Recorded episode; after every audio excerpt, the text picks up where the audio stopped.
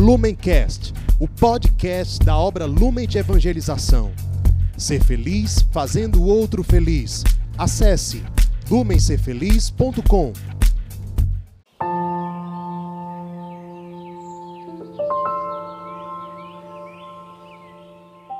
Olá, meus irmãos. Hoje, dia 19 de outubro, segunda-feira, nós estamos reunidos em nome do Pai, do Filho e do Espírito Santo. Vinde, Espírito Santo, enchei os corações dos vossos fiéis e acendei neles o fogo do vosso amor. Enviai, Senhor, o vosso Espírito, e tudo será criado, e renovareis a face da terra. Oremos. Ó Deus que instruístes os corações dos vossos fiéis com a luz do Espírito Santo, fazei que apreciemos retamente todas as coisas, segundo o mesmo Espírito e gozemos sempre de Sua consolação. Por Jesus Cristo, Senhor nosso. Amém. Ave Maria, cheia de graça, o Senhor é convosco. Bendita sois vós entre as mulheres, e bendito é o fruto do vosso ventre, Jesus. Santa Maria, Mãe de Deus, rogai por nós, pecadores, agora e na hora de nossa morte. Amém. Evangelho de Jesus Cristo, segundo Lucas. Glória a vós, Senhor alguém do meio da multidão disse a Jesus: Mestre, dize a meu irmão que reparta comigo a herança. Homem, respondeu-lhe Jesus: Quem me constituiu para ser vosso juiz ou mediador sobre vossos bens? Em seguida disse-lhes: Cuidado, fugi de toda ganância, porque mesmo possuindo uma grande fortuna, a vida da pessoa não depende de suas riquezas. Contou-lhes então esta parábola.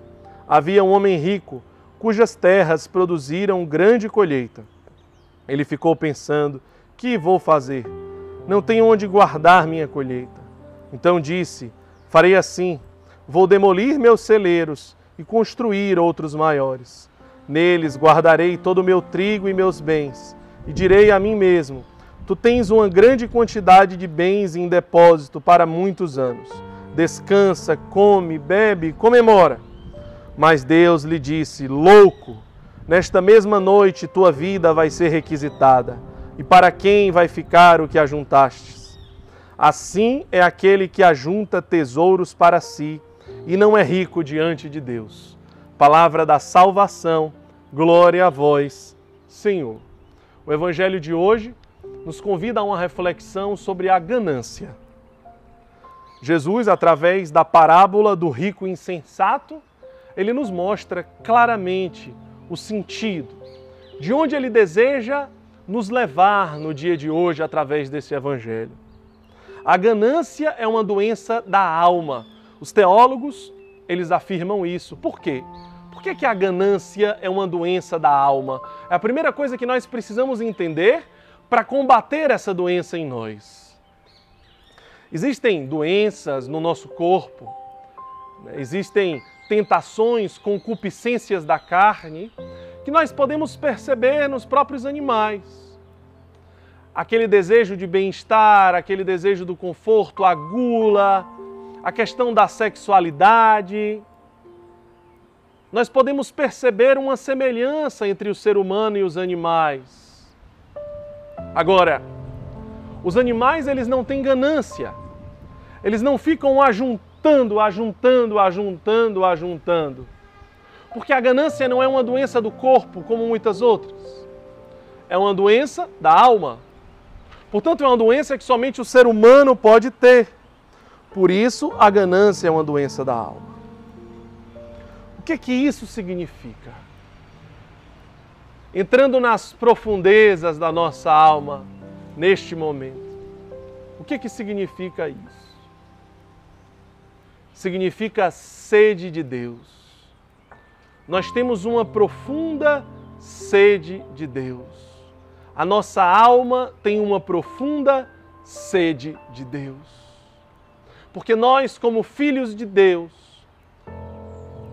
nós fomos criados com esta sede, com este desejo de amar a Deus, com este desejo de ter Deus com este desejo de estar em Deus, com este desejo de estar cheio de Deus, existe um abismo dentro de nós que nada vai preencher a não ser Deus. Não existe pessoa nenhuma, por mais importante, por mais especial que ela possa ser na nossa vida, que seja capaz de preencher esse vazio que existe dentro de nós na nossa alma. Não existe sonho, não existe status, não existe reconhecimento, não existe poder, não existe sucesso, não existe conquista, não existe dinheiro, não existe tesouro, não existe prazer, não existe absolutamente nada que seja capaz de preencher este grande abismo que existe dentro de nós. Porque é um abismo tão grande, tão grande que existe na nossa alma, que todo o dinheiro do mundo que você, na sua ganância, pode imaginar ter, que toda a riqueza da face da terra, que a sua inteligência pode imaginar que existe,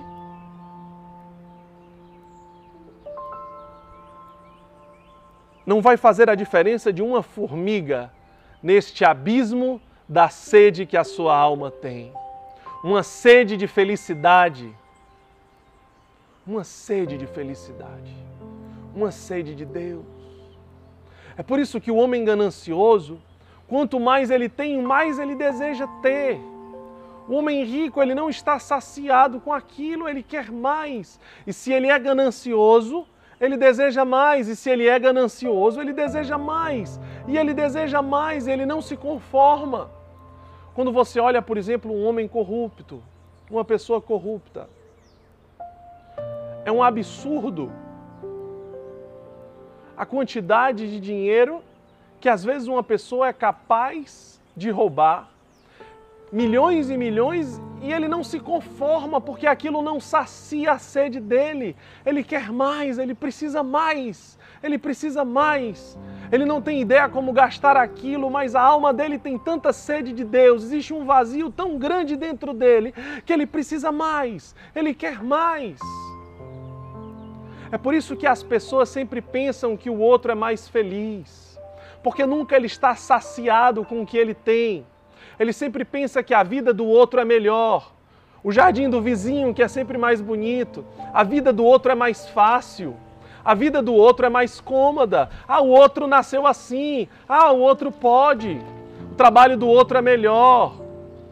A família do outro é melhor. Eu não valorizo a minha família. E muitos desejam, às vezes, trocar a família. Porque pensam que pode ter alguém melhor porque não estão satisfeitas com o que têm, não estão saciadas com o que têm, porque na verdade estão com sede de Deus. E aquelas pessoas jamais poderiam ocupar o lugar de Deus. Por mais maravilhosa que seja a pessoa, por mais bonito que seja o jardim da sua casa, ele nunca vai ocupar o lugar de Deus. Sempre vai ficar um abismo, um abismo, e sempre você vai olhar, e sempre você vai se sentir ainda insaciável. Porque nada parece que completa, nada parece que completa, sempre é preciso algo novo. E você precisa desbravar algo novo, e precisa comprar algo novo. E mudou a marca, então você precisa de novo. E você precisa marcar uma viagem, você precisa ficar pensando naquela viagem. E você precisa marcar online, você precisa pensar naquilo e você pensa que aquilo vai preencher o vazio, mas não vai. Então você começa a pensar de novo, e a pensar de novo, e a pensar de novo, e a planejar de novo, e a querer outra coisa, e a querer outra coisa, e aquilo não te sacia nunca.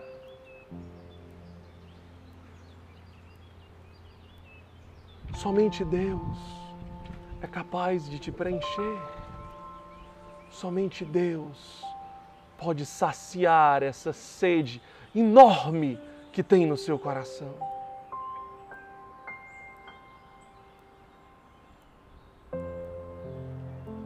Como que você deseja corresponder a esta verdade que você já sabia, mas quando a sua alma começa a entender com mais profundidade, é como se as vendas fossem caindo dos seus olhos. O pobre, ele escuta Deus. Talvez você seja ganancioso, talvez você busca, busca, busca, busca mas pelo menos você é humilde. E hoje essa humildade te faz entender algo. Hoje essa humildade te faz cair a ficha em algo. Hoje essa humildade, pelo menos, ela te faz revelar que é preciso dar um passo. Deus seja louvado por isso, existe uma esperança. E você pode mudar o rumo dessa história a partir de hoje. E você pode experimentar que com muito pouco você pode ter tudo. Com muito pouco você pode encontrar essa felicidade tão buscada e tão desejada. Com apenas quatro letras. Não precisa tantas coisas. Com apenas quatro letras você pode preencher todos os vazios e todos os abismos da sua alma. Deus. Deus é e basta. Deus é e basta. Quando a gente se recorda já dos últimos dias da vida de Francisco, um homem que já tinha rompido com todas as barreiras, um homem que já tinha escalado o mais alto pico da pobreza, um homem que já era reconhecido por muitos como santo. Vários jovens do mundo já o seguiam. Ele tem a humildade de se deixar ser exortado por Santa Clara, que diz: Francisco, se existe algum medo no teu coração, se existe alguma dúvida, se existe tristeza, é porque o teu coração ainda não é todo de Deus. Francisco, se existe alguma sede ainda que não foi saciada no seu coração, que te impede de ser totalmente livre. É porque Deus não ocupou ainda todo o espaço e todo o vazio do seu coração e da sua alma. Francisco, então, já prestes a receber os santos estigmas, as chagas no Monte Alverne, ele reconhece que ainda não tinha deixado Deus ocupar todo o seu lugar na sua alma. E ele então repete incessantemente: Deus é e basta, Deus é e basta. E ele chora, e ele se emociona, e ele vai deixando com que esta certeza, com que esta verdade vá transformando o seu coração. Que no dia de hoje, assim como Francisco, neste mês de outubro, o mês dele, por mais santo que você possa ser, que você também permita que a santa humildade encontre espaço no seu coração para te fazer reconhecer que você ainda não permitiu que Deus ocupasse o lugar totalitário na sua alma e preenchesse toda a sede, saciasse toda a sede que você tem dele. Que durante todo o dia de hoje você permita que esse evangelho se encarne em você e que traga novos frutos. Vamos saborear o Evangelho de hoje e permitir que ele transforme o nosso coração. Que Deus nos abençoe, em nome do Pai, do Filho e do Espírito Santo. Amém. Lumencast, o podcast da obra Lumen de Evangelização. Ser feliz fazendo o outro feliz. Acesse lumencerfeliz.com.